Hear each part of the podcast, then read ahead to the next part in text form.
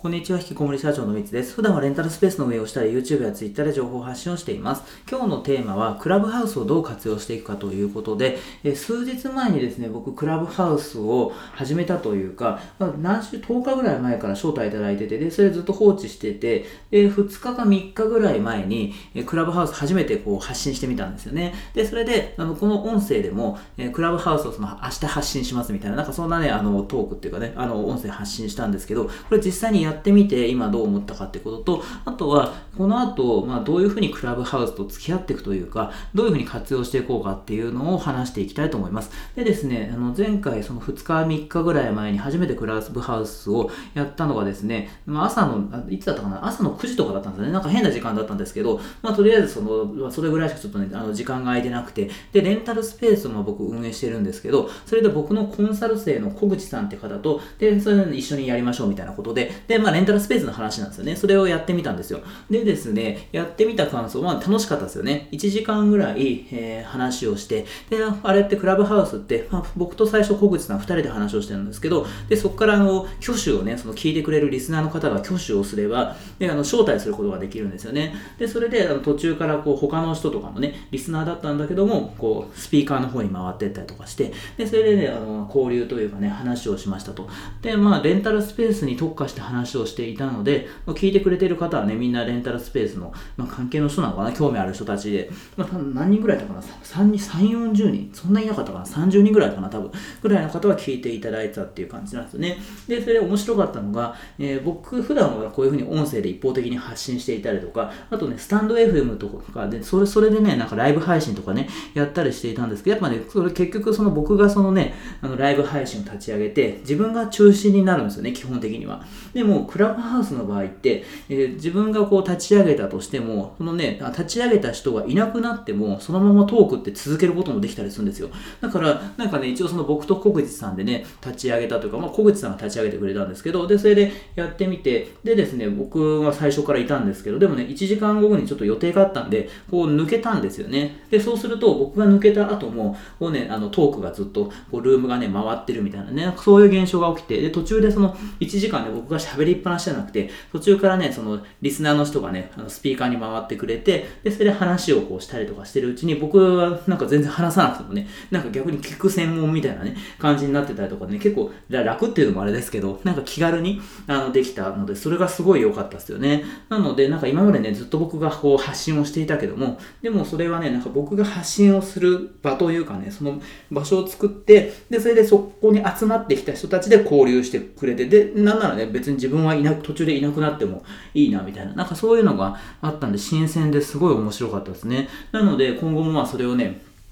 それを続けるというか、まあ、クラブハウスはこう活用していきたいなというふうに思っていますので、その活用っていうのが結局僕はその、まあ、楽しくてやってるっていうのもありますけど、なんだかんだやっぱね、ビジネスをやっているんで、ビジネスにつなげていきたいんですよね。で、それで、まあね、そのためにまあ普通に趣味でやってる人はね、たくさんいると思うんですけど、まあ、そっちの人の方が多いんですかね。で、僕としてはね、レンタルスペースの運営をしていて、で、それの発信なんかを、こういう音声とか、あと Twitter とかね、YouTube とかでやっていて、やっぱね、そっちにね、つなげていきたいというか、まあそんなね、直接なんかそんな課金しろとかなんかその話じゃないですけど、まあ僕のことを知ってもらうきっかけになるために、まあそのクラブハウスをやるっていう、まあそういう活用方法にしていきたいと。で、じゃあどうするかっていうと、まあ基本はやっぱ活用するんであれば、まあクラブハウスをあれですよね、その、ね、発信しないと何もね、起きないので、まあ定期的にそのクラブハウスをに参加するというかね、自分でこうトークルームを作って、で、そこであの話をしていくって感じだと思うんですけども、まあ、どういう風につなげるかですよね。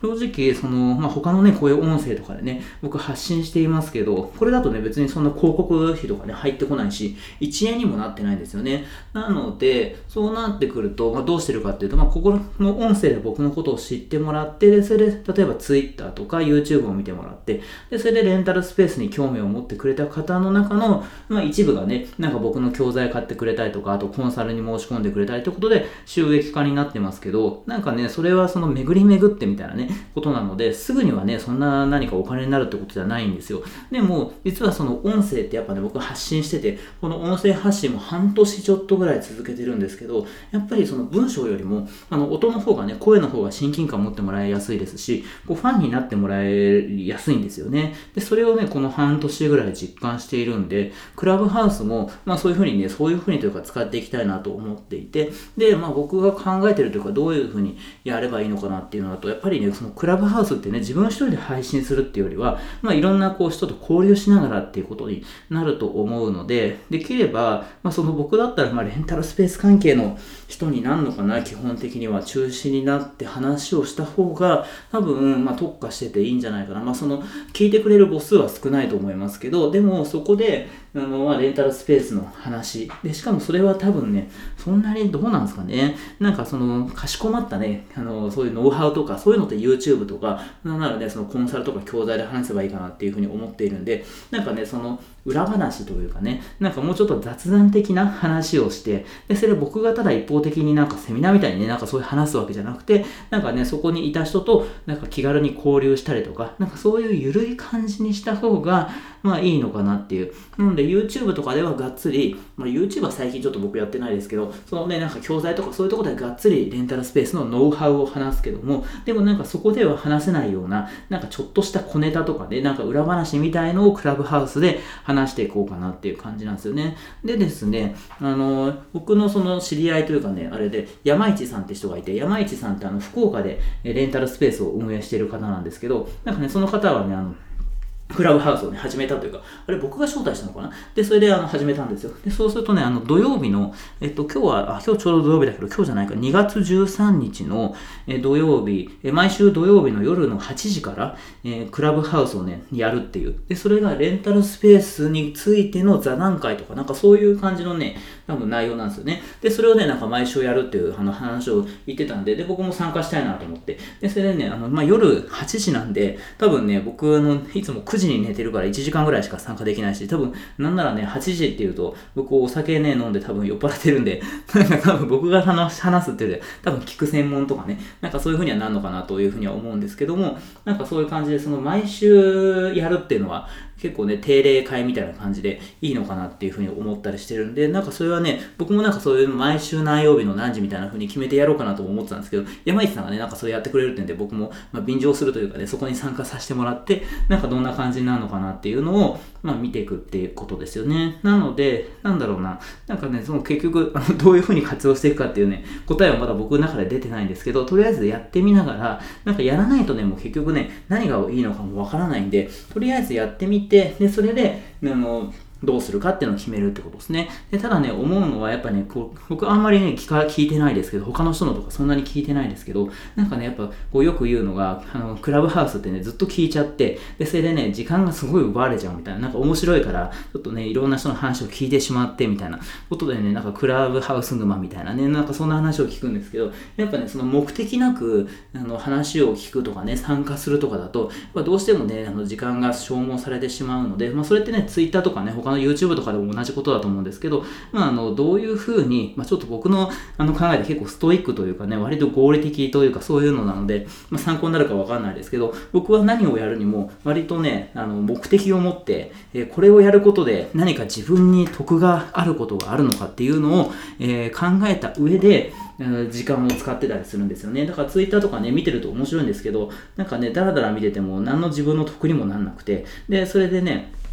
あの時間だけがあの過ぎてしまうってことなんで、だからそのツイッターをやるときは、まあ、自分のツイートはね、あの考えて時間を使ってやりますけど、でも他の人のツイートをだらだらね、目的なく見るっていうのは僕にとって時間の無駄だなっていうふうに思ってるんで、なんかそれはやらないとかね、なんかそういうようなね、結構、あの、はっきり、まあ、自分の性格ですけどね、しているので、まあ、クラブハウスに関しても、なんかダラダラ見てね、あの聞いてね、なんかためになったとかね、参考になる話とかっていうのはあると思うんですけども、本当にそのね、時間が大事なのかどうかっていうかね、あの、何を目的にしてクラブハウスをやっていくかっていうのを、えー、考えながらこれから参加していくっていうのが僕の中での、まあ、今の答えというかですね、あの参加の方法かなっていうふうに思っているので、ちょっとまた今回もすいませんね、あの、まだなんかクラブハウスを全然ね、あの使い倒してもないしね、あんま分かってないんで、そんな大したね、話も言えないんですけど、今のところは、まあそういうふうになんか無駄に参加するんじゃなくて、目的を持って、えー、まあ目的、今はね、その具体的なね、どういうふうな戦略でやっていこうかっていうのは見えていないですけどけども、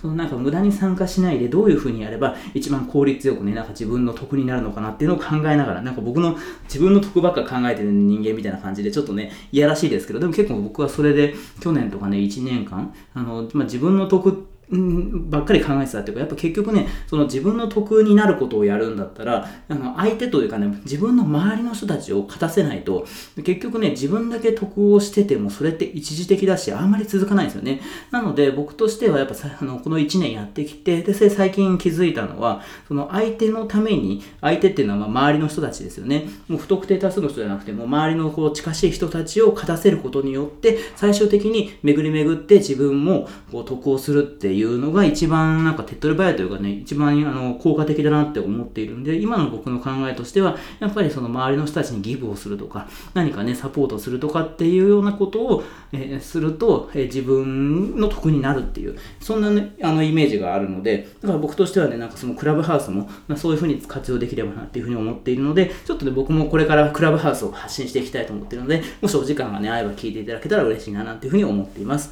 ということで、今回は、えー、クラブハウスををどう活用していくかっていうテーマでお話をさせていただきました。今回も最後まで聞いてくださってありがとうございました。